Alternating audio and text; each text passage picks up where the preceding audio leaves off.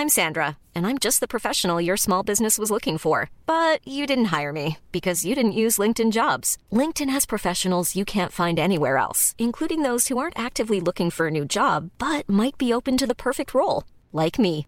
In a given month, over 70% of LinkedIn users don't visit other leading job sites. So if you're not looking on LinkedIn, you'll miss out on great candidates like Sandra. Start hiring professionals like a professional. Post your free job on linkedin.com/people today. Mother's Day is around the corner. Find the perfect gift for the mom in your life with a stunning piece of jewelry from Blue Nile. From timeless pearls to dazzling gemstones, Blue Nile has something she'll adore. Need it fast? Most items can ship overnight. Plus, enjoy guaranteed free shipping and returns. Don't miss our special Mother's Day deals. Save big on the season's most beautiful trends. For a limited time, get up to 50% off by going to BlueNile.com. That's BlueNile.com. Säg det nu bättre. Mannen, myten, legenden. Dagens gäst blev känd för det svenska folket med filmen Tillsammans. Han har precis skrivit klart sin bok Romeo, min flykt i fem akter. Välkommen hit, Ola Rapace. Tack Martina.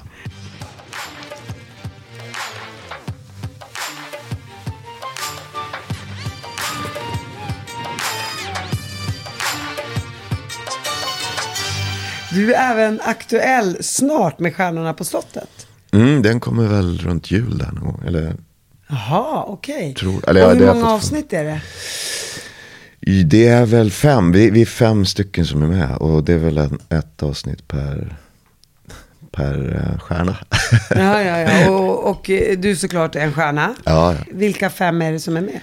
Det är Charlotte Perrelli, Shima Niavarani, eh, Ernst Billgren, Kjell Wilhelmsen och jag. Och det är ju människor du säkert inte kände innan du kom dit. Nej, ingen av dem kände jag faktiskt. Uh, Kjell hade jag väl sådär morsat på lite i Göteborg när jag jobbade där. Men eh, det var det var skitkul att lära känna dem. Och vem kände du att du kom närmast och varför? Men det var lite olika, alltså under veckan. Först så kände jag att Ernst Billgren var en märklig jävel. Alltså skitsvår tyckte jag första dagarna. Och sen var det nästan som att det var han som jag kom närmast. Alltså efter ett tag. Så det var spännande. Att, och det är väl sådär när man lär känna folk. Att det är liksom eh, det första intrycket stämmer ganska dåligt för det mesta. Ja, men jag brukar säga det, som, det är som med kärlek. Det får aldrig gå för lätt. Det får aldrig vara för... Exakt. Eh, det, det, du måste smyga på en, lära Ja. känna personen. Jag, jag gillar alltid det där lite svåra. Det ska ta tid. Ja, alltså är det för lätt från början så blir det inte så jävla intressant. Nej, sen blir, sen blir det inte så lätt sen. Nej, exakt. Ganska tänkte- fort. ja, ja, ja. Det är bättre att knyta upp knuten från början än att liksom få en färdig upp, upplöst knut som sen blir en knut. Ja. Tycker du att det gäller sex också? Oj, det var en bra fråga. Mm. Nu är jag ju inte sådär super, super erfaren som säkerligen du är. eh, för jag gissar att du har legat med fler än två.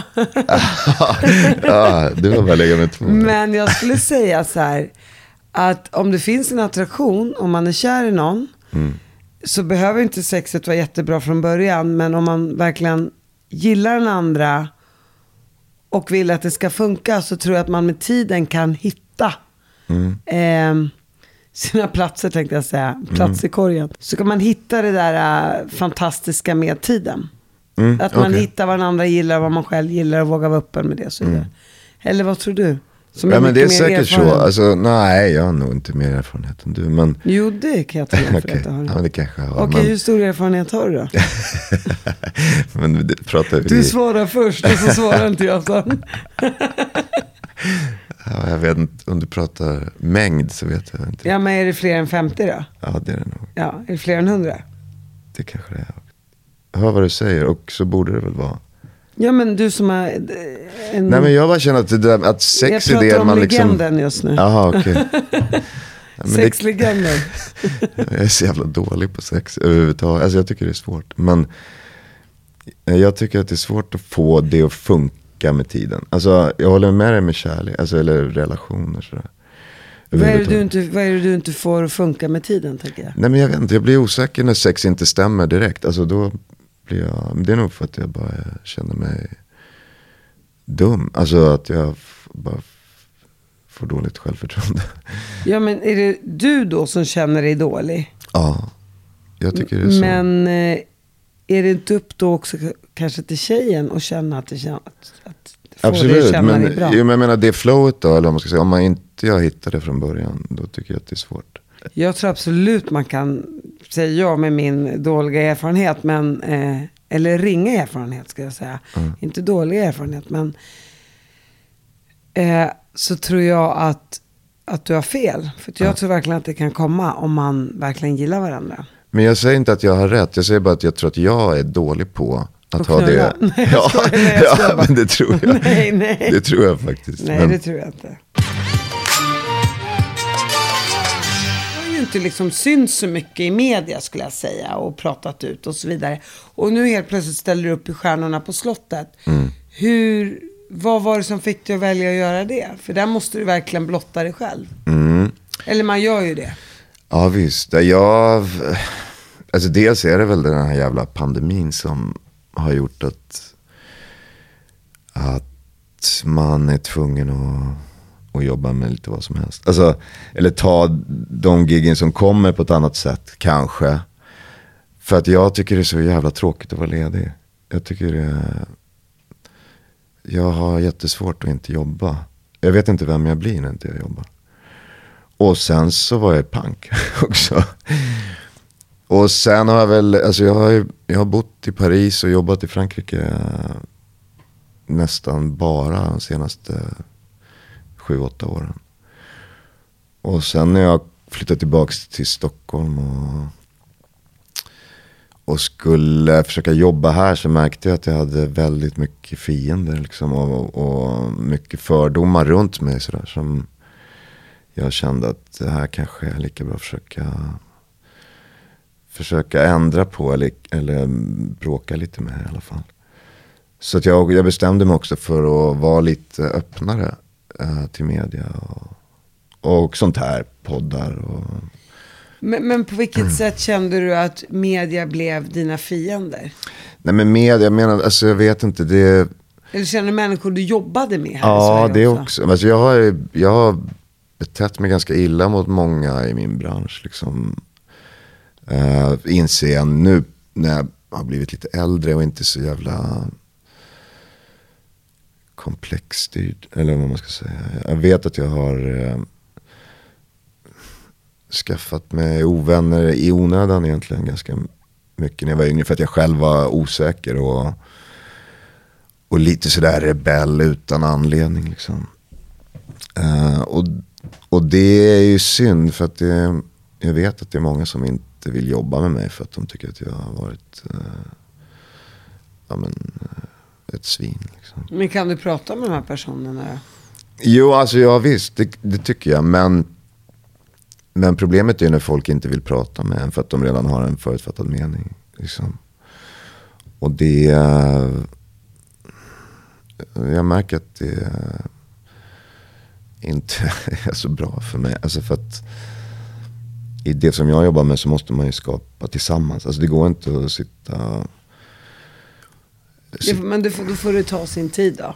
Mm. För sträcker man ut sin hand, tycker jag, någonstans så måste ju den andra personen vara mottaglig. Ja, och är de inte det så har du i alla fall sträckt ut en hand. Ja, Man kan faktiskt inte göra mer än så, tycker jag.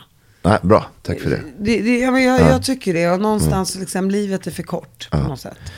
Sk- skulle folk hålla på och resonera att ingen kan ta en ursäkt, ja, det är därför det är krig i världen och elände. Liksom. Men okej, men vi, vi backar tillbaka bandet då. Berätta om din uppväxt. Jag växte upp eh, med min farsa ute i Vallentuna mest.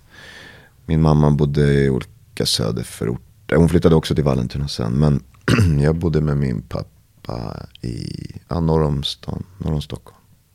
I Vallentuna. I sådär, eh, i något hyreshusområde liksom med ganska mycket, eh, ganska busigt, eller inte busigt område men eh, ja, men arbetarklassområde fast min farsa var akademiker eller lärare. Liksom. Uh, men så, du är helt svensk, eller hur? Ja, det, det tror jag. Så länge, så, så. Men, men hur, vadå, dina föräldrar skilde sig när du var väldigt liten. Har du syskon? Uh, mm, jag har syskon. Men jag har inte vuxit upp med dem då. Uh, för de bodde med min mamma. Och varför flyttade du? Men det, ni är helsyskon? Ja, jag har ett helsyskon och uh, två halvsyskon. Uh, Från mammas sida? Ja. Som hon fick med en, en man mm, längre fram? En annan man, ja. Och min mamma lämnade min pappa egentligen innan min syster kom. Men hon kom tillbaka och hade något återfall med min farsa. Så att, uh, jag bodde inte ens med min helsyrra någonting egentligen. Och det, och vilket är skittråkigt, alltså, ja. för vi har så jävla svårt att, och, vi har inte så bra kontakt. Men varför bodde du inte mer hos din mamma? Alltså jag tänker, jag förstår, jag är mamma mm. själv. Jag tänker så här, jag skulle inte släppa iväg min son på det sättet. Nej, det var väl... Av alltså, egoistiska skäl såklart. Jag förstår, jag, det, jag tycker också det är lite märkligt. Och det är nog de också idag. Men de var sådär väldigt vänsterradikala, alltså de var liksom kommunister och eh, alltså de hade en väldigt eh, märklig syn på familj och, och barnuppfostran överhuvudtaget. Så jag tror inte, jag tror inte de, de delade upp, de sa så här, men farsan får ta mig och morsan tog syrran. Liksom. Och, så, och så tror jag att de tyckte att det var eh, praktiskt. Men jag tror inte de tänkte längre än så. Kunde du känna dig eh, oönskad av din mamma när du växte upp? Ja, det tror jag. Eller så här i efterhand, när jag tänker tillbaka på hur jag levde och hur jag, liksom, vem jag har blivit, så tror jag det. Men det var ingenting som jag gick omkring och tänkte på liksom, som barn. Alltså sådär, jag hade det inte medvetet. Men jag tror att undermedvetet så är det klart att att det fanns någon sån känsla. För jag tänker ibland så här, man kommer till skolan, ja, min mamma och pappa, man går hem till kompisar där båda föräldrarna är, man står, mamman står vid spisen och mm. kramar om sin son och så tänker man, varför har inte jag det sådär? Ja. Nej men absolut, det, så kände jag hela min barndom. Samtidigt så såg man ju också uh, nackdelarna med familje, eller med, med liksom, uh, med relationer, mamma, pappa, familjerelationer när man var hemma hos polare. För det var ju mycket stök och bråk också i, de, i mina vänners familjer. Liksom, som jag slapp då. Eh, uh, hos mig var det åtminstone lugnt. Pappa hade ingen att bråka med? Ja, precis. Träffade han en ny kvinna under tiden? Ja, han hade väl lite olika kvinnor, men ingen som blev kvar. Så. Det kanske du ska vara glad för, tänker mm. jag idag. Ja, men både och. Alltså det, Alltså jag är glad att det var lugnt och att man slapp. Uh, jag fick inte stryk eller liksom, det var inte något, något bråk hemma sådär. Som det var i, i ganska många av mina vänners familjer. Alltså det var. Men, men skulle du säga att du haft en lycklig barndom då? Ja, faktiskt. Alltså, vi, var väldigt, vi var väldigt fria. Det var ju så 70-80-tal och det fanns inga tider när man skulle vara hemma. Det fanns liksom inga cykelhjälmar. Eller Nej. Man behövde inga säkerhetsbälten. Och, man körde bara på. Ja, och det, vi hade jävligt roligt. Liksom. Så då växte du upp och... Eh, men bodde du någon? Du bodde lite hos mamma i alla fall? Ja, men det var jag tror jag skulle vara där varannan helg eller något. Eh, som jag minns det. Eh, men det var eh, ah, jag minns inte så mycket liksom av det. Men jag minns att det var väldigt svårt mellan mig och min syrra. Att vi var sådär svårt att hålla sams liksom. Att det var krig om, om våra föräldrars uppmärksamhet och kärlek. När hon var hos oss också kände jag att alltså det var, det var inte så kul. Liksom. Har du pratat med din mamma om det i vuxen ålder? Ja, mycket. Vad och, säger hon då? Nej men hon har, jag, så jag tror att hon har ganska stora skuldkänslor överhuvudtaget. Men hon mådde inte så bra heller när vi var små.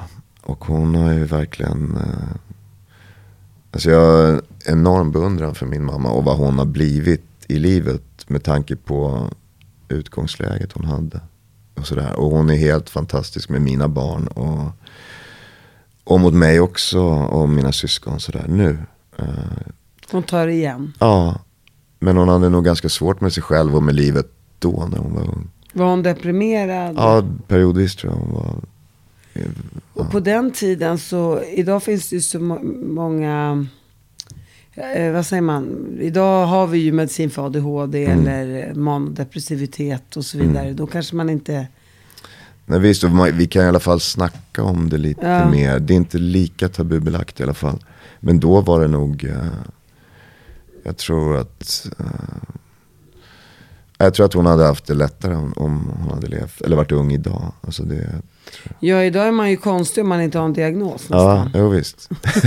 Nej men idag är det nästan så att alla har diagnoser. Ja, men jag tror, alltså det var väl också, det fanns ändå mer utrymme på ett sätt. Alltså jag bara tänker på hur jag var i skolan och mina polare och sådär. Eh, det var ju många av oss som var ganska stökiga. Men fick ändå gå kvar i vanlig klass och alltså. Inte en sån här obsklass. Nej, och sen så när min egen son då skulle börja sex års verksamhet och bara var lite sådär, hade svårt att sitta still i en timme. Och jag tycker det är märkligt om en sexåring kan sitta still i en timme. Eh, men då kände jag att de började behandla honom som ett problembarn lite grann. Och, vilket jag tyckte var helt sjukt, för han var ju jättevälanpassad. Alltså väldigt ja, sådär. Ja, ja, när det slår över åt andra hållet. Man, ja, det är det jag säger. Idag är man konstig man inte har en diagnos. Ja, De visst. sätter en diagnos på alla människor. Mm. Så växte du upp Mm. i förorten då kan man säga. Ja, det var en sån där för, alltså Vallentuna är lite märklig för den är ju, det är mest villor, sådär, wannabe Täby, Danderyd, alltså de som inte har råd att bo i Täby. Vallentuna är wannabe Täby och Täby wannabe Djursholm. Ja, typ, så skulle jag väl säga också. Man Ja. vill ju gärna klättra uppåt. Mm. ja, men för oss var det ju, alltså det var så tydligt också, vi åkte ju Roslagsbanan in till stan, då, då åkte man ju förbi liksom Täby kyrkby, Täby, Djursholm. Eh, och de där tjejerna som man såg där på perrongen i Djursholms Ösby. Det, alltså det var ju något så här magiskt över dem liksom. De var så, Det finns, fanns en glans. ja verkligen. Ja. Och det var ju någon sån här, En aura. ja och sex är någonting som man ville liksom, eh, en värld som man ville komma in i eller liksom erövra. Gjorde du det då? Ja, en, ja. det gjorde jag. Av jag de här 300 gångerna. Hur många, ja, hur många, hur många Djursholmare nej, en, en enda, men, men det var härligt.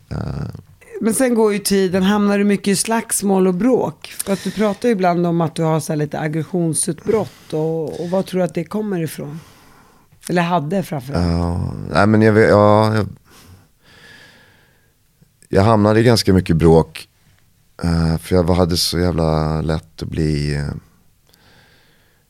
egentligen så jag hade så lätt att börja gråta när jag var liten. Alltså så fort jag kände mig orättvist behandlad eller, eller liksom kritiserad så, så började jag lipa. Och det där skämdes jag så otroligt mycket. Alltså, så till slut så bestämde jag mig för att alltså, ingen jävel ska se mig gråta mer. Och då började jag ju agera liksom aggressivt istället. Hur gammal är du då?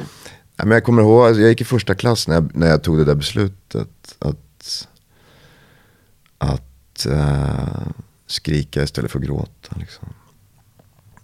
Och det funkade för mig då på något sätt. För då kände jag att vad som helst är bättre än att vara den där lipsillen som, som man skrattar åt. Det var ju en annan tid också. så eh, På den gården där jag växte upp så var, skulle ju grabbar inte gråta överhuvudtaget. Alltså, nu är det väl mer normalt att, att pojkar också kan gråta. Men då var det ganska... Eh, Men man tänker ändå så här 70-80-tal. Mm. Att det är väl så lite flower power. Att alla ska få visa sina känslor. Men så kanske det inte var. det hade nog inte kommit till Vallentuna i alla fall. Nej, jag är ju född 78, så jag är ju född 70-tal. Men eh, jag var ju, jag, åt, ja, jag var också så här bråkig, låg och slogs på skolgården. Jättekonstigt alltihopa. Men jag tror att så här, vi kom så här från en stökig bakgrund. Liksom stor arabisk familj och stor släkt. Och så här, man slogs syskonen emellan. Så det, det här med att slåss, det var ju så en naturlig del av ens uppväxt. Men det verkar ju inte ha varit i din familj. Nej, inte Men du min kanske hade familj. inre aggressionen då som behövde komma ut. Ja, och sen så var det väl ganska, alltså. Jag växte ju mest upp med mina polare på gården. Mer än vad jag växte upp med min pappa. Så det egentligen. blev en kompisuppfostran. Ja, faktiskt. Vi, och, alltså på gott och ont. Men eh, jag levde med, jag hade liksom två olika gäng. Då. Ett som var mer musik och eh, lite busigare sådär. Och ett som var fotbollsgänget som, som skötte sig ganska bra. Men det var ju ändå rätt mycket bråk, alltså som uppfostran. var- Det var kamratuppfostran med ganska mycket våld. Alltså. Men du hamnade aldrig i någon kriminalitet? Nej, alltså jag var på nosa liksom i... Jag hängde med ett gäng som började, vi stal lite motorcyklar och sådana där saker. Eh, men jag fattade ganska snabbt att jag inte ville vara Alltså det blev, ganska snabbt blev det för eh, farligt för mig. Sådär. Så jag kände att, nej fan jag, jag vill inte vara med här. Så jag började hänga med med de här fotbollskillarna och det gänget som var mer skötsamma. Liksom. Och det var inte så att de andra tvingade dig komma tillbaka, utan de släppte dig? Nej, men, jo, men då och då kunde det väl vara sådana grejer. Det var sådär, eh, några tillfällen som, som, där det blev ganska nära att bli jävligt farligt liksom, på olika sätt. Men, eh, och jag hade svårt att backa, alltså jag, alltså, jag hade jävligt svårt att erkänna att det här vågar inte jag göra. Alltså, om det var någon som frågade vågar du inte så sa jag jo det är klart. Alltså, och, och så kan jag fortfarande vara lite grann. Det, men det är bara komplext liksom. Att, att man inte vill visa sig eh, feg eller töntig. Skulle du säga att du själv har en diagnos? Jag skulle inte säga det men det är ju många jag har levt med som har sagt det. Och vad säger de att du har? Nå men det är väl allt från psykopat till, till ADHD liksom. Men, men Du verkar bara skratta åt det. Så. Nej men jag vet inte, det är väl, jag tycker att jag har, alltså ganska mycket, eller har haft jävligt mycket problem med, med relationer och att vara människa överhuvudtaget. Men eh, jag, jag har svårt att, att sätta en bokstavskombination på det. Liksom. Kan det vara att du bara känner dig tom ibland? Ja, och det där, jag pratade faktiskt med Shima Niavarani. När vi, när vi filmade Stjärnorna på slottet så pratade väl hon sådär, jag tror att du har ADHD. Men hon menade väl på då att, att man har liksom för låga nivåer av, av belöningssubstanser i hjärnan. menar serotoninet. Jag vet inte om det var det hon sa, eller dopamin eller enligt henne då så kunde man ju med Elvanse eller Concerta eller vad det nu, vad man nu tar, jämna ut det där så att man slipper hålla på och, och eh, leta efter det där. Men, men jag vet inte, alltså, Ja men du verkar ju vara sökare men du verkar inte, de där destruktiva kickarna som blev för destruktiva Mm. backade du ju ifrån. ja, och det, det har jag väl gjort i och för sig. Så det eh, finns ju en självbevarelsedrift i det här. Ja. Skulle jag ju säga ändå. Ja, jag tycker ju att jag är, jag tycker inte att jag är så destruktiv överhuvudtaget. Nej, det, jag får inte heller den känslan. Nej, bra. Så livet är inte svart eller vitt, det är komplext. Mm. Och jag tror så här, försök att egentligen bara göra saker man mår bra av. Mm. Mår jag bra av att träna fem dagar i veckan, för det ger mig endorfin, Mm. så gör jag det. Tränar du fem dagar? Nej, det ser det Det ser jag jävligt... inte. Ja, du ser ju fitt ut. Ja, ja, ja. ja. Tack. Är det så du charmar upp tjejer? Ja, alltid. Oj, du ser fitt ut. Nej, så fint. Jag, jag bara drog det som ett exempel. Mm. Och så här, som du själv känner, men det verkar ändå så lite med coronan, så som jag har förstått att du verkar ändå fått en så här, börja tänka på saker och ting. Du Verkligen. kommit tillbaka till Sverige och du ställer upp i Stjärna på slottet och nu vill du börja öppna upp dig själv och Mm. också så här, be om förlåtelse för om jag har gjort någonting fel så här är jag, Mm. jag är här för att be om ursäkt. Så att jag tror liksom att så här, det kanske fanns något positivt med det också, eller? Mm. Jag tror det, definitivt. Eh, Men sen tycker jag också att det är ganska svårt att bli eh, offentlig. Alltså, Stockholm är så jävla litet också. Och när man kommer från Paris, i alla fall för mig så är jag väldigt anonym i Paris. Jag behöver inte hantera så mycket kändisskapelse överhuvudtaget. Men så fort jag kommer tillbaka till Stockholm så märker jag ju hur, hur mycket ögon man har på sig på något sätt. Och hur mycket det snackas och att allting ska kommenteras på något sätt. Eh, Som vad då? nej, men jag, jag tycker det är svårt att bara åka buss i Stockholm för att det, jag känner att det är liksom folk eh, bedömer vad jag har för kläder på mig eller vem jag åker med eller så. Nu tycker du att det är så jobbigt då? Nej men, nej men det låter som, det låter kanske löjligt om man sitter och gnäller över det. Men jag tycker att det, ja, det tar ju energi i alla fall. Liksom, det är någonting som, eh, men jag är, inte, jag är ganska introvert tror jag, som människa också. Jag tycker om att vara anonym. Konstigt För det, för, jag, för, för det låter ju paradoxalt. Ja. Mm. Man är skådis och man går på röda mattan och är, är man inte, bryr sig inte folk om en längre, då är man ju ingen längre. Eller förstår du lite vad jag menar? Ja, absolut. Så det, det är ju en väldigt paradoxal grej det där. Så här, Ja. Mm. Jag vill ha allt det här, men lämna mig i fred. Ja. Nej men visst, det är ju Eller paradoxalt. hur? Det krockar ju lite grann. Verkligen. Men det är väl det som är Det är det som är det jobbiga kanske. Ja, ja men precis. Ja. Alltså, men det är också det att, att, visst jag vill ju också ha det. Ja, Men jag ville ju ha det på mina egna villkor. Och det, funkar inte nej så. precis. Jag känner mig dum för att jag har varit för eh, fördömande mot journalister och mot, mot, framförallt mot kvällstidningar och sådär. För att Men vad har du sagt då? Fuck you, dra åt helvete. Ja men, ja, men framförallt när, när vi skilde oss, jag och Nomi, så var de ju också jävligt eh, äckliga mot oss tycker jag. Alltså, eller framförallt mot mina barn. Liksom. Och det var det som jag hade svårt att ta när de var på ungarna på skolgården och sådär. Då, Ja men det är ju ett övertramp kan Ja. tycka. Eh, Det är därför många kändispar idag bara går ut. Vi går ut gemensamt och vi är jätteglada. Vi kom, alltså de Mm. förekommer och bara här, här har ni en text om oss, varsågoda. verkligen. Eh, och det är nog så man måste göra nu för tiden. Men jag har ju inte lyckats göra så.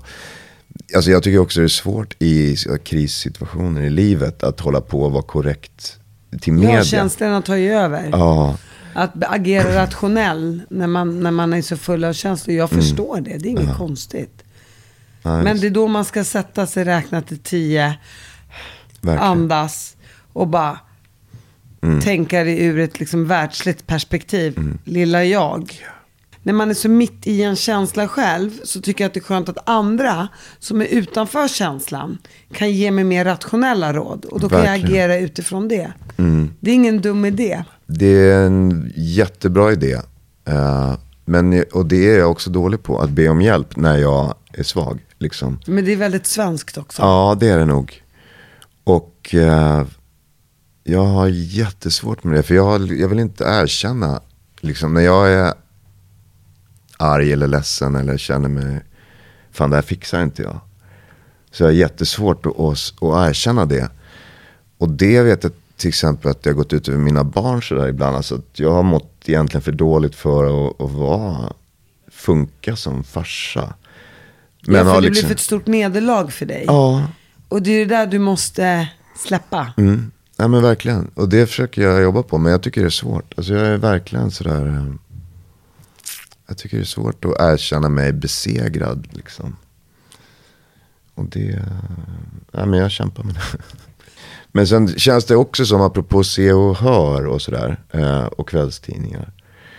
Så känns det som att det finns en, en eh, dramaturgi i press eller media.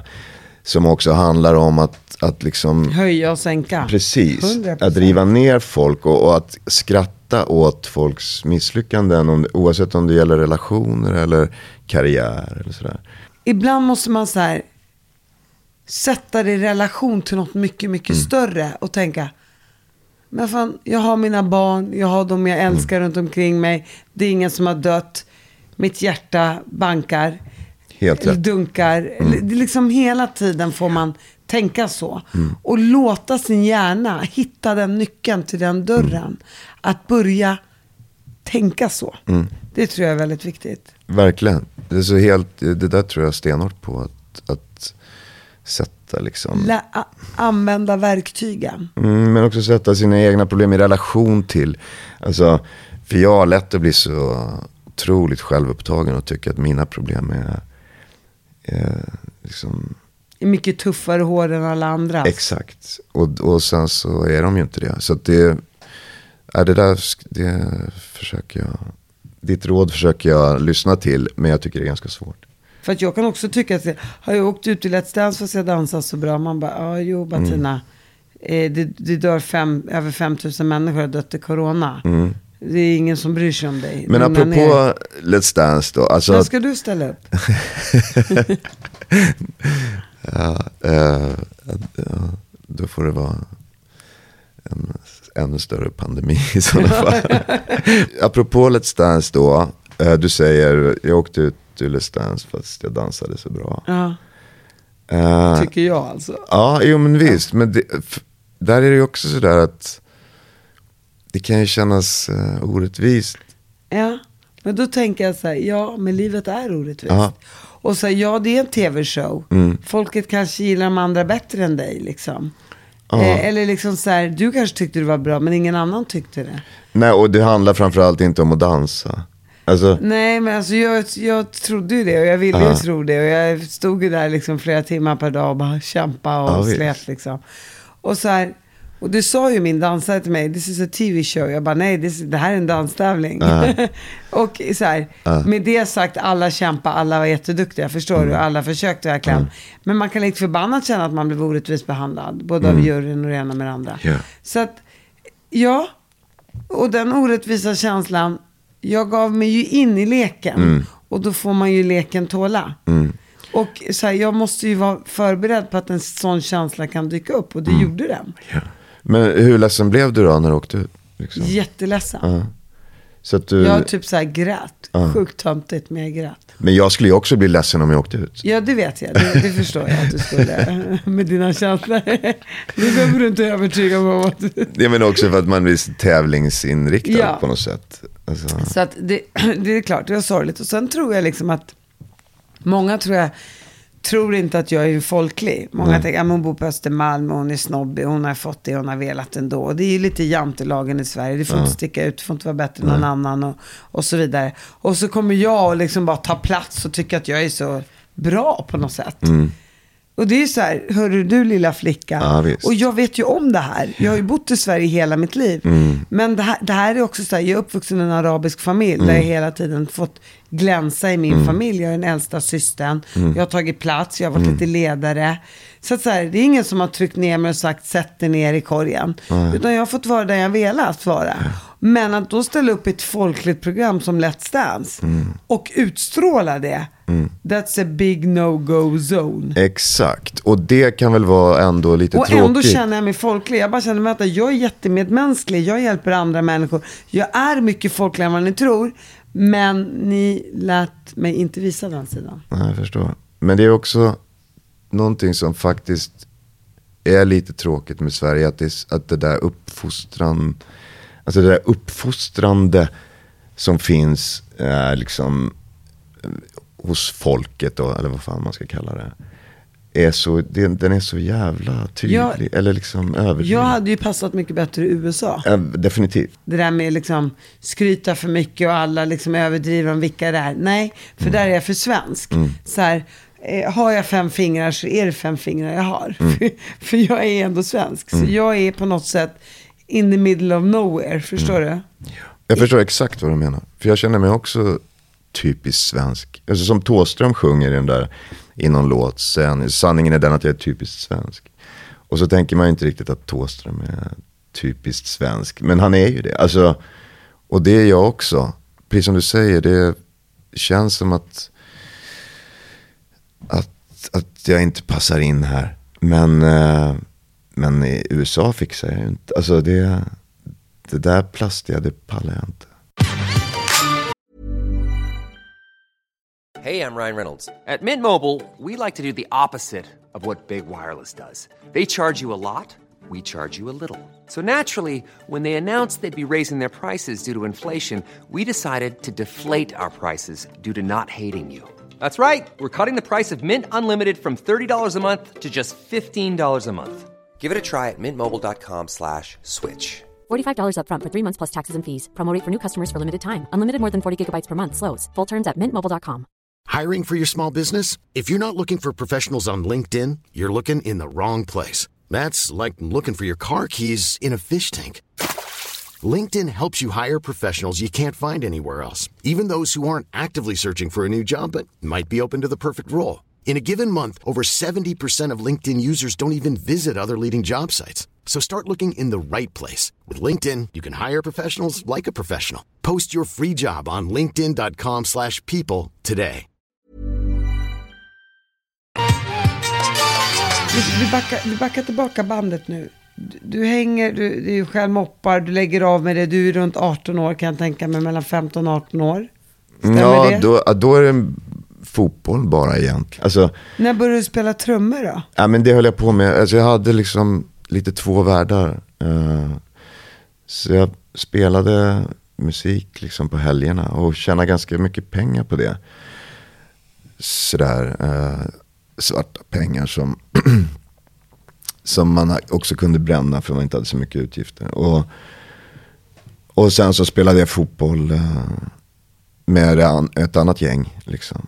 Så det var två olika världar.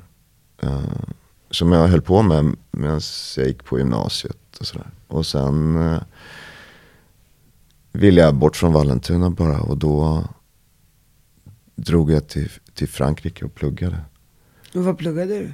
Ja, men allt möjligt, alltså franska och vin och arkitektur och Men vad var det som fick dig bara dra till Frankrike? Ja, jag ville bort från Vallentuna och sen så hade jag någon sån där romantisk bild av Frankrike som eh, att det var sexigt där på något sätt. Och det var det ju också. Eh, så att jag, På vilket sätt var det sexigt? nej men jag hade kul. Jag tyckte att språket var vackert och människorna var vackra och att jag på något sätt passade in bättre än vad jag gjorde i Vallentuna. Eh, Det var säkert mest tillfälligheter. Det beror ju på vilka människor man möter. Och hur länge var du i Paris? Nej men då åkte jag till södra Frankrike och pluggade i Montpellier. Och sen så, så drog jag hem därifrån bara efter ett år. Men kom hela tiden tillbaka. Alltså jag åkte ner till Paris så fort jag kunde. Och hade kvar en dröm om att flytta till Paris. Och gifta med en fransyska? Ja, allt det där var min dröm. Liksom. Och, och sen så försökte jag flytta till Paris i 20 år liksom, innan jag lyckades göra det. Och hur kom du in på din skådespelarkarriär? Tillfälligheter mest. Alltså jag kom hem från, från Frankrike då, då och visste liksom inte riktigt vad jag skulle Och hur göra. gammal är du nu? Typ 20, 22? Ja, 20 någonting. 20, ja, 20, nej, äldre är jag väl, 20, 23 då kanske. Något. Och då var jag tillsammans med någon tjej som föreslog att jag skulle söka en teaterskola som heter Kalle Flygare. Och jag tyckte hon var, det var en jättekonstig idé tyckte jag. För, för mig var teatermänniskor, så det var lite, det var töntarna liksom i skolan som hade teatergruppen. Och, och lite sådär, eh, ja men Men såg hon skådisen i dig då? Ja, hon måste ha gjort det på något sätt. Men, och, och då så tyckte jag att idén var så knäpp. Så jag gick dit och sökte. Och så kom jag in. Sen visade det sig att alla kom in typ. Men det fattade inte jag. Så jag kände mig liksom utvald. Och sådär eh, Fanns bekräftad. 100 platser, 70 sökande? Ja men nej, men det var, jag, tror, alltså jag tror det var så här 10 som kom in och, och, liksom, och kanske, eller det var nog mer 20 som kom in av, av, av 40 eller något sånt där. På den där Kalle Flygare. Men då så åkte ju de runt allihopa och sökte någonting som de kallar scenskolan som jag inte visste vad det var. Och till slut så blev jag tillsammans med en annan tjej då i klassen som sa att du måste hänga med, vi ska åka till Göteborg och söka scenskolan i Göteborg. Häng på, och då hängde jag med. och sökte. Och då kom jag in direkt. Bara flyt liksom. För de flesta hade ju, de sökte ju 10-15 gånger. Och det var väldigt få som Jag kom såg in. du bara duktig. Ja, nej, nej, jag vet inte. Jag tror att det var mest flyt faktiskt. Men, Ja, men annars hade du väl inte varit ja. Nej, anlitad men i nej, så någonting många såg de filmer. väl. Nej, du har visst. ju något legalt. Ja, ja, kanske då. Nu, nu blev du svensk. Ja, ja fast... Du skulle nog passa in i Let's Dance. nej, men grejen är att... Nej, men jag tycker inte att de hade så bra koll, de som tog in folk ändå. Eh, det är säkert bättre nu. Men jag tyckte att det var väldigt många sådär, som var tydligt jävligt begåvade som inte kom in. Och många helt meningslösa som kom in också. Så, så det var lite... Kom flickvännen in då som du Att, träffade? här? ja, hon kom in sen då, senare i, Stockholm. Men eh, hon kom inte in då. Vilket jag också tyckte till exempel var orättvist. För hon var ju extremt begåvad. Och tydligt sådär eh, hade värsta utstrålningen också. Och, Och pratade teaterspråk. nej, det gjorde hon faktiskt. Nej, hon var, nej, hon var skitbra. Eh, Och så gick du där då i Göteborg? mm. Hur länge? Så det, ni splittrades där eller? Ja, den, det höll inte så länge med den tjejen då. Men så blev jag ju kär i en tjej i klassen såklart. I Göteborg? Ja, och så blev hon gravid sista året på skolan. Och sen började vi jobba som skådespelare båda två. Och det barnet blev fött? Mm. Det barnet blev fött och eh, hon är nu eh, 21. Och heter Hon heter Line. Line? Ah, fint namn. Mm. Och hur länge höll det mellan er?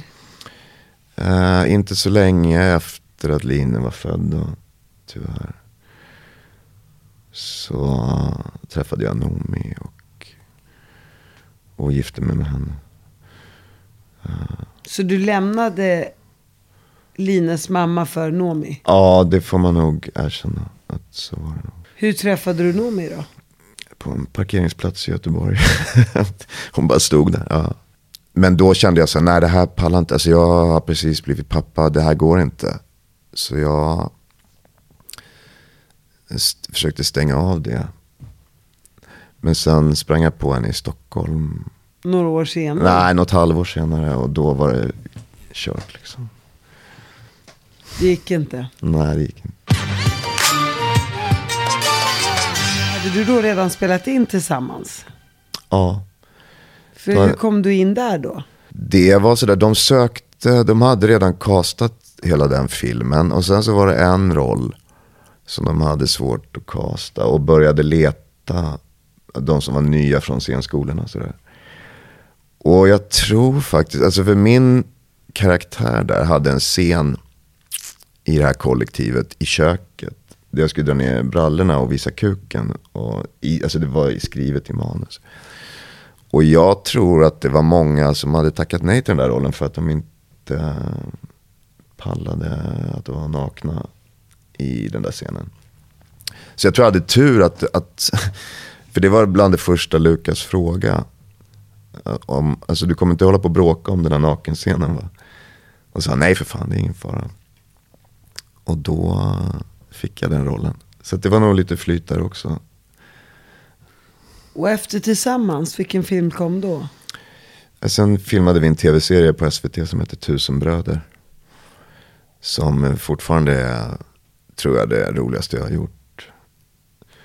Med Erik Leijonborg regisserade och Lasse Lundström skrev manus. Och det var ett jävligt bra manus och bra skådespelare och bra, bra gäng överhuvudtaget. Så att, eh, det var skitkul.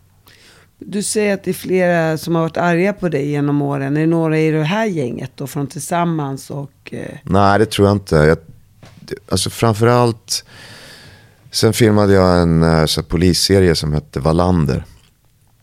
Och där blev det ganska bråkigt och jag mådde inte så bra och framförallt så var det en kvinna som hette Johanna Sällström som är död nu som mådde skitdåligt. Och det eh, blev ganska mycket konflikter runt det bland annat. Men, men olika saker. Och där jag var så jävla besviken på de producenterna och, och mina chefer. Och då tog jag de konflikterna ganska barnsligt. Och, eh, och gjorde mig ovän med, med många mäktiga. Liksom. Och Johanna hon tog ju livet av sig Mm ett år senare. Ja, något sånt. Och det... Det kände, alltså jag hade sådana jävla skuldkänslor för det själv. För att jag kände att jag kanske hade borde, borde ha kunnat hjälpa henne på något sätt. Eller i alla fall mer än vad jag gjorde. Jag kände att jag liksom lämnade henne lite där nere i Skåne. Med sina demoner. För att jag själv mådde så dåligt så jag som flydde tillbaka till Stockholm och försökte glömma. Och det här var under tiden ni spelade in Wallander. Nej, alltså vi, vi slutade filma Wallander. Och då mådde hon, hon mådde riktigt dåligt liksom, under tiden vi filmade. Och sen så, direkt när vi var färdiga så, så åkte jag bara ut till Sturup och satte mig på planet. Och eh, För du Bara- mådde själv dåligt av den här produktionen. Ja, och var helt nersliten. Så vi hade filmat så länge och med så mycket konflikter och taskiga manus och sådär. Så att det var... eh, Jag var helt slut. Och var ju länge, ett halvår. Nej, vi höll på... Vi gjorde liksom 13 filmer. Så att vi höll väl på i två år, två och ett halvt år eller något sånt där. Tre år kanske. Eh, men jag, när jag var klar så bara stack jag och försökte glömma det där. Och, och eh, kontaktade knappt Johanna överhuvudtaget. Men så är det när man själv är nere i skiten och det är svårt att hjälpa någon som är i skiten.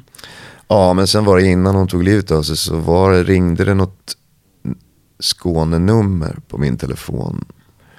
Några veckor där. Eh, som jag inte svarade på. Och sen då i efterhand så, så fick jag reda på att det var hon som hade ringt från psyket Och när hon satt där på Sankt Lars. Uh, och sen hade hon lyckats tjata till sig en permission då och gått hem och och gjort slut på skiten. Och det, jag kände mig så, jag, jag kände mig, eh, jag fick enorma skuldkänslor för det. Och hade svårt att ta dem liksom. Och därför var jag, kände jag mig tvungen att skylla liksom, på de här producenterna. Som jag tyckte i och för sig hade behandlat henne som skit.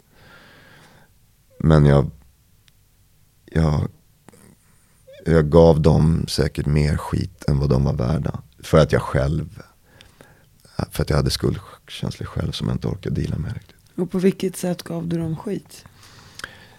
Ja, men, eh,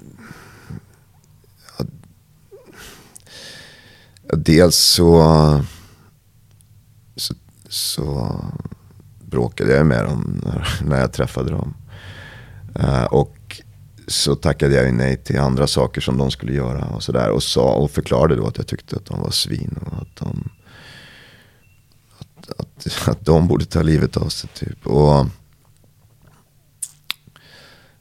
och det får man ju inte göra. Alltså det, det är också det i Sverige att det finns ganska lite utrymme att, ehm, att be folk dra åt helvete. I Paris, eller i Frankrike när jag, när jag har filmat där så märker jag att det ändå finns mer utrymme att ha konflikter med makten. Alltså om man får eh, vara lite mer eh, Visa känslor och vara aggressiv. Ja, precis. Och sen så kan man ändå, Vilket egentligen är positivt tycker jag. framförallt om man ska jobba med något kreativt tror jag att det, att det faktiskt är en fördel. Ja, och det här handlar ju också om, nummer ett, du kan absolut inte beskylla dig själv för att hon tog livet av sig. Alltså det kan du inte bara göra. Att någon har demoner, det är ju för att den personen har det. Alltså det, det har, sen att det är människor runt omkring en och det är jobbigt och svårt. Men det handlar, det handlar ju ofta om ett egen, ditt eget psyke i slutändan. Eh, och man har alltid ett val i livet. Så här, om jag inte klarar av det här för att människor är för taskiga eller för jobbiga, då väljer jag att dra mig undan. Så jag kan avsluta, jag kan gå härifrån. Alla människor har ett val. Och det, är, det är väl det som är det fantastiska med Sverige tycker jag ändå. Samtidigt är vi beroende, liksom, det är ju en hierarki såklart i alla branscher. Och som när folk säger så här, ja men man jobbar som servitris, då horar man sig. Jag bara, fast man horar sig i alla branscher. Visst. Det spelar liksom ingen roll vilken bransch du är i. Nej. Om du vill bli politiker så horar du dig. Om du vill bli skådis så horar du dig. Och det låter så fult att säga ordet hora. Men det är ett sätt att vara smöra, vara inställsam, vara till lags. Det är man tar skit, man sväljer. Bara för att nå dit man vill. Ja. Men Det det är kan ett vara svårt. tråkigt ord för det, men Ja. det är vad det handlar om. Ja. Men det kan ju vara svårt att dra gränserna för man, man måste ju ändå ha gränser för, Hur folk ska bete sig. ja och hur mycket Och- man kan liksom kompromissa med sin egen, eh, Såklart. Men, men så, här, så där har jag, jag har ju upplevt det inom tv-branschen också. ja. Jag har ju inte kunnat liksom varit för inställsam eller horat mig för mycket eller så här för att ta mig dit jag velat. Mm. För att jag bara känt att det där är inte jag på något sätt, förstår du? Men på ett sätt är det ju bra med den här hashtag metoo-rörelsen. Mm. Som faktiskt fick många av ja, men de här Epstein, Mm. eh, Weinstein, alla de här killarna har ju faktiskt åkt dit på grund av sitt beteende. Mm. Ja, verkligen. Nu säger inte att dina producenter var sådär. Jag bara säger att Mm. idag hoppas jag att tonen har skärpts mot den övre makten. Mm. Och att man ska kunna få utrymme och säga, vet du vad, det här gillar jag inte, det här respekterar jag inte. Mm. Nu har det gått för långt, vi kan prata om det. Men känner du att det har blivit någon skillnad efter metoo? Liksom? Ja, jag tror att den satte sina spår. Mm. Och jag pratade faktiskt med Kima om det här, om den här teaterchefen, jag kommer inte ihåg vad han heter. Som bara var sträng. Benny Fredriksson som tog livet av sig? Ja, ja. som absolut, han tog ju åt sig och blev så illa däran att han faktiskt tog livet av sig. Mm. Medan många skådespelerskorna och skådespelarna som jag har pratat med har ju bara pratat om hur fantastisk han var. Han kanske Mm. var lite tuff. Så att så här, jag skulle vilja säga att den metoo-rörelsen nästan gick för långt Mm. i vissa avseenden till och med. Och i många avseenden så var det bra att man satte ner foten. Verkligen. Mm. Ja, Jag tyckte det var, jag kände inte Benny så, så bra. Men det var ju jävligt eh, tragiskt. Alltså. Ja. Och kändes väl ändå orättvist på något sätt. Men, men jag vet inte heller. Jag, jag, jag kände inte honom och jag var inte på Stadsteatern så Men, mycket. men jag kan ändå tycka att det är synd just med Johanna att det inte fanns människor runt henne som kanske såg det här tydligare eller, eller så hade hon kanske hamnat i en annan situation ett år längre fram när hon hade gjort samma sak. Mm. Verkligen. Alltså, och jag tror att det skulle inte vara lika kallt idag. Eh, då var det så att producenterna liksom erbjöd henne en fettsugning när de insåg att hon mådde dåligt. Och det, så tror jag inte man skulle göra idag. Liksom. Får gå tillbaka då till, till, du gör slut med mamman till ditt barn och du träffar Nomi. Vilket år är det här? 2000? Ett. Träffade du Nomi? Ja, eller 2000 träffades vi, vi väl. eh, Och gifte oss 2001. Men, men när du träffar henne i Stockholm igen, vad känner du då? Ja men det var någon sån där eh, explosionsartad eh, förälskelse liksom. Så Det är så bara pang. Alltså det är en klyscha men det gjorde det. Eh, jag blev helt uh, uppkäkad av, av den känslan. Det var nästan uh, sådär förbrännande. Alltså jag, det kändes som att jag, ja, men att jag brann på något sätt. Det var, tog liksom all min energi, all min Det är kraft. ju en sjukdom. Ja, Det är svårt att säga, det är Ah. svårt att förklara det där. Men, men, och så blir ni ihop, ni är passionerade såklart. mm. Eller? Är min gissning rätt? ja verkligen. Och, och sådär. Och väldigt, eh, eh, ja, vi hade någon romantisk bild om vi mot världen liksom. Och eh, folk i branschen började kalla oss för vampyrerna i Vasastan. så för att vi liksom höll oss för oss själva och var vakna på nätterna och hela tiden höll på med, med olika manus eller kreativa saker. Så alltså det var, vi var också hela tiden kreativa tillsammans. Vilket var otroligt härligt. Men eh, också tungt på ett sätt. För att vi vilade liksom aldrig. Det fanns bara, vi bara jobbade och brann och sådär. Så det var, det var en härlig tid men jävligt eh, slitig också. På vilket sätt då slitig? Nej, men att det var så jävla intensivt hela tiden att vi aldrig tog det lugnt. Så gifte ni er 2001. Mm. Eh, du håller på fortfarande med din skådespelarkarriär. Mm. Och eh, Nomi gör ju filmer som Män som hatar kvinnor. Ja, det kom ju senare. Alltså hon... De, alltså de här producenterna som jag jobbade med i Wallander. De, eh, det var de som hade rättigheterna till Män som hatar kvinnor. Och de kollade med mig då. Precis, jag tror att jag var en av de första som läste den boken. Alltså då hade de... Det fanns det inte något filmmanus än. Men då hade inte ens böckerna släppts.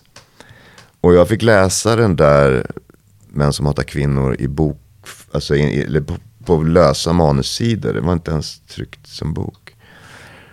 Och de eh, kollade lite med mig som jag var intresserad av den hu manliga huvudrollen. Liksom. Och då var jag så trött på hela skiten så jag bara, nej det, det här är ingenting för mig. Men däremot sa jag, så vet jag vem som måste eh, spela eh, Lisbeth Salander. Jaha, vem då? Min fru. Jaha, vem är det?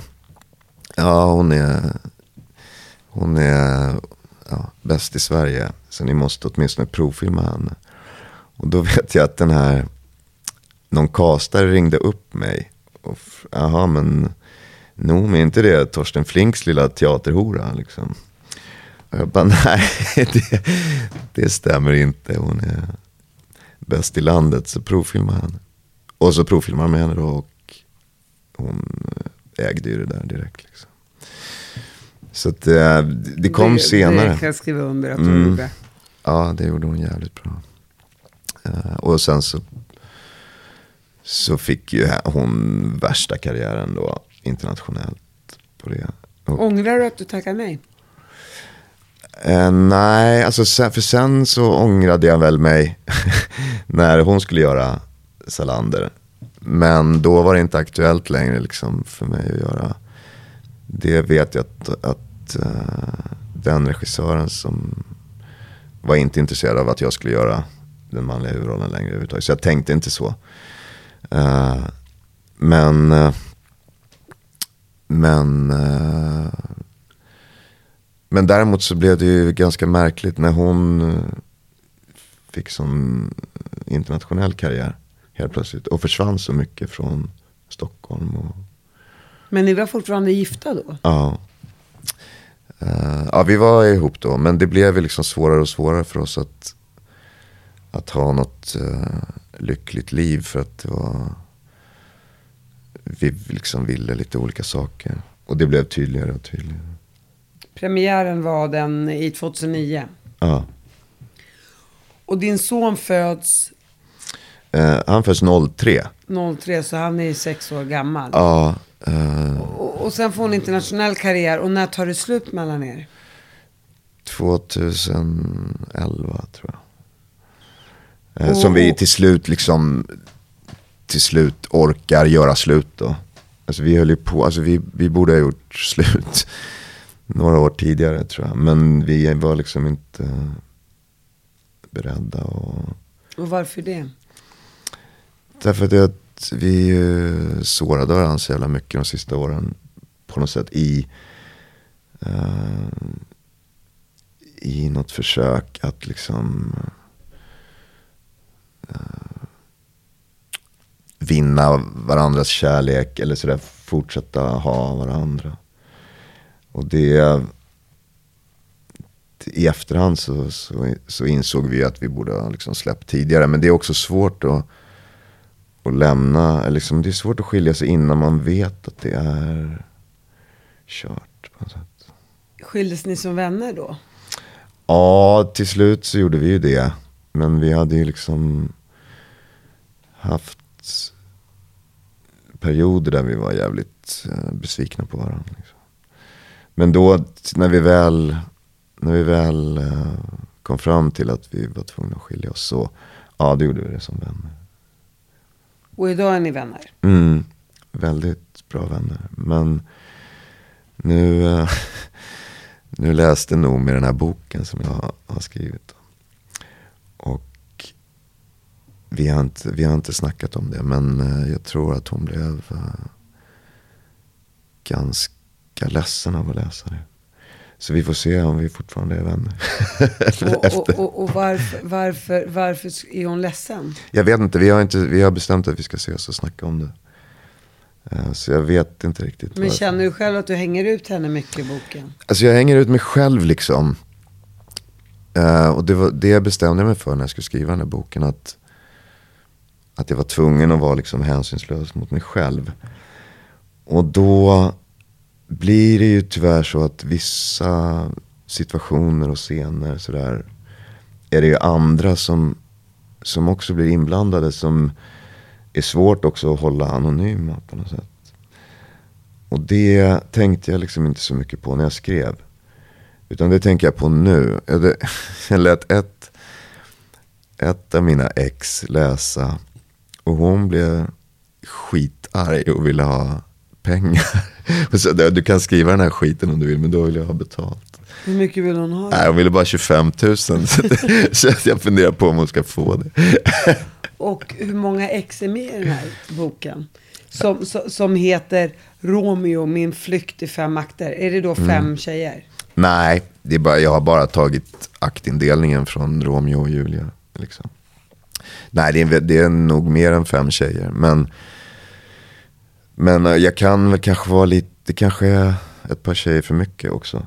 Jag vet att eh, min förläggare tyckte ett tag att det var mer som att jag radade upp olika flickvänner. Och vad tycker din nuvarande fru om att du skriver den här boken? Mm, det får vi väl se. Eh, hittills har hon inte haft något emot det. Men det beror väl på vad jag skriver om henne när hon får läsa. Om jag nu ska skriva om henne.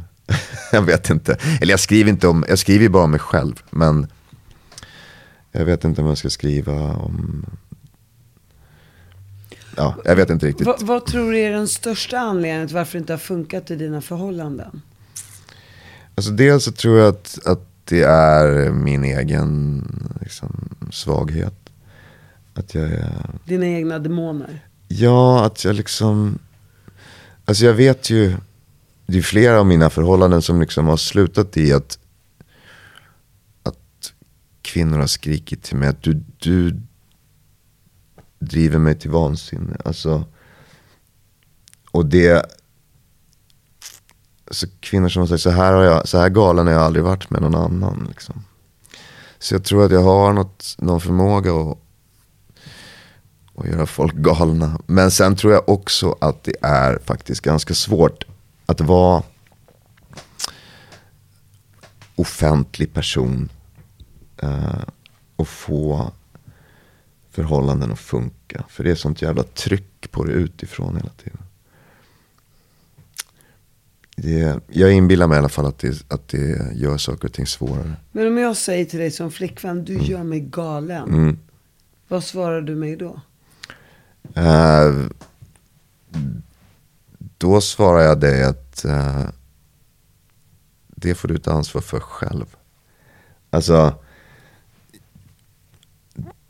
jag tycker, det, jag tycker att det är Men en om jag då säger, men vi är väl två som ska få det här att funka. Mm. Och jag mår dåligt av att du beter dig som du gör mot mig. Mm. Ska jag då fortfarande ta ansvar för de känslorna? Ja, jag vet inte. Förstår du min fråga? Ja, jo, jag förstår din fråga. Och jag tror att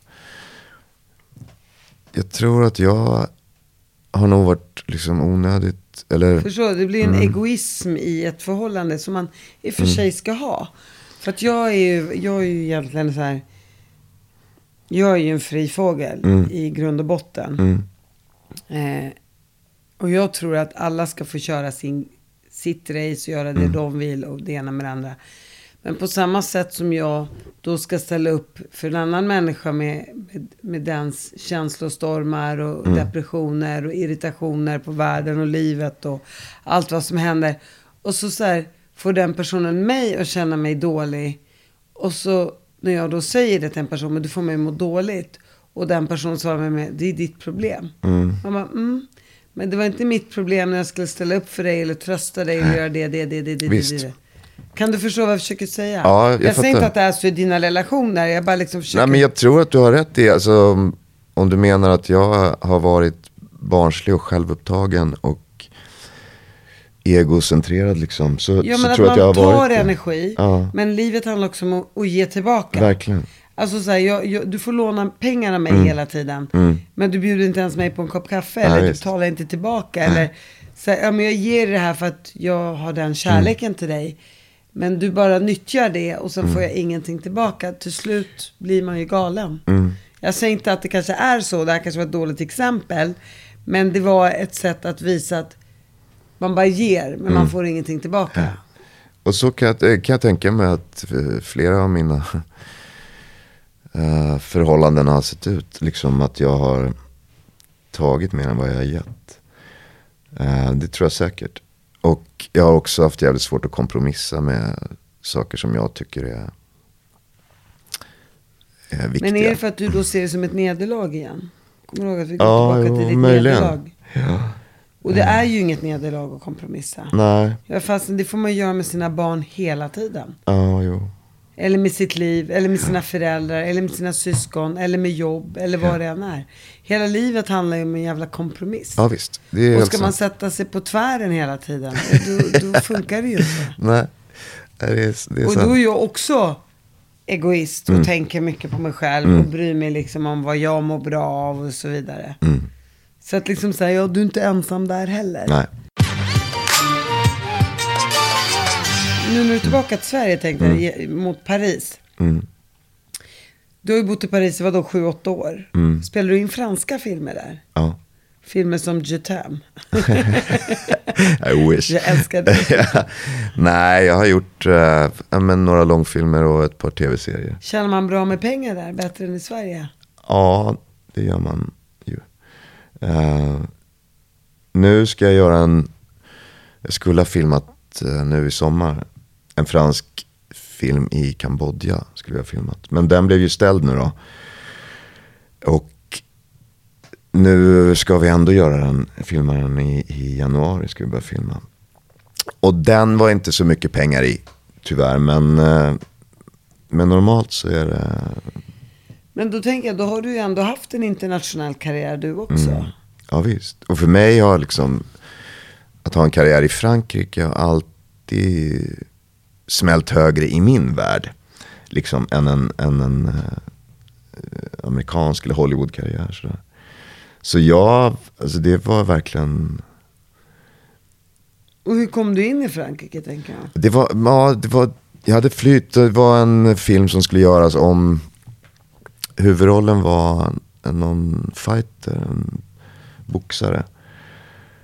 Och som tur är så är det inte, alltså skådespelare i Frankrike är inte så himla sportiga normalt. Eh, de jobbar mer på sin utstrålning och, och sådär. Men, Vad heter eh, han? Gerard eller vad han nu heter. ja men till exempel, Depardieu menar du? Ja, han är ju helt underbar. Ja, jag bara på tal om Ja. inte så sportig. Nej visst.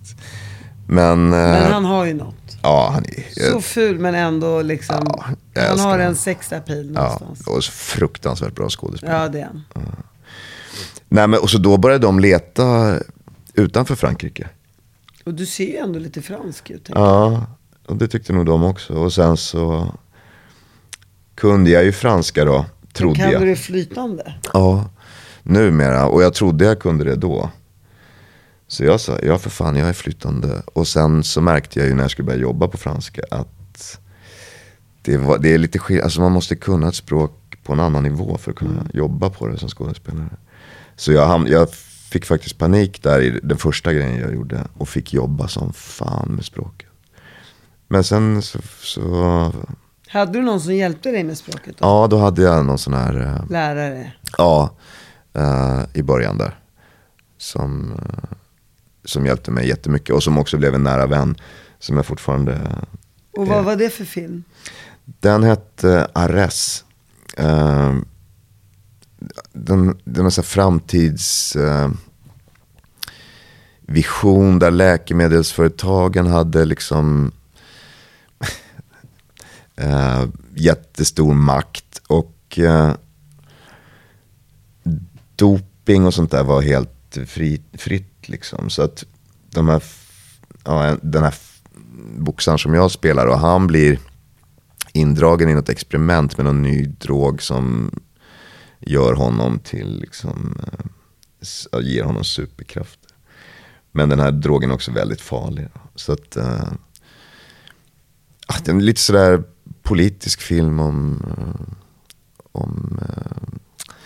hur eh, makten utnyttjar de små människorna. Liksom.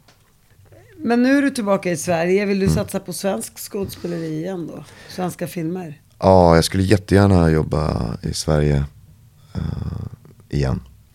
Eller jag skulle jättegärna jobba var som, var som helst nu. Men, men det är ju det är svårt i branschen nu. Det är inte mycket som händer. Alltså. Det kommer. Ja, det gör det.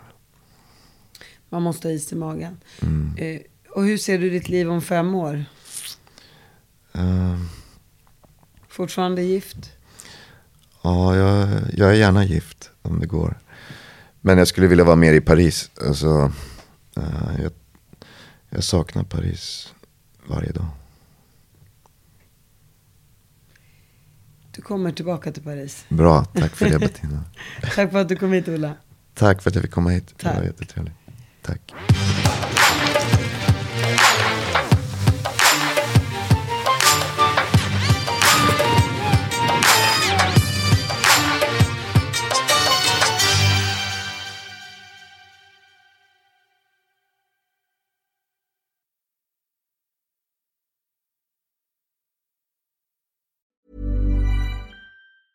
A lot can happen in three years, like a chatbot may be your new best friend. But what won't change? Needing health insurance. United Healthcare Tri Term Medical Plans, underwritten by Golden Rule Insurance Company, offer flexible, budget friendly coverage that lasts nearly three years in some states. Learn more at uh1.com.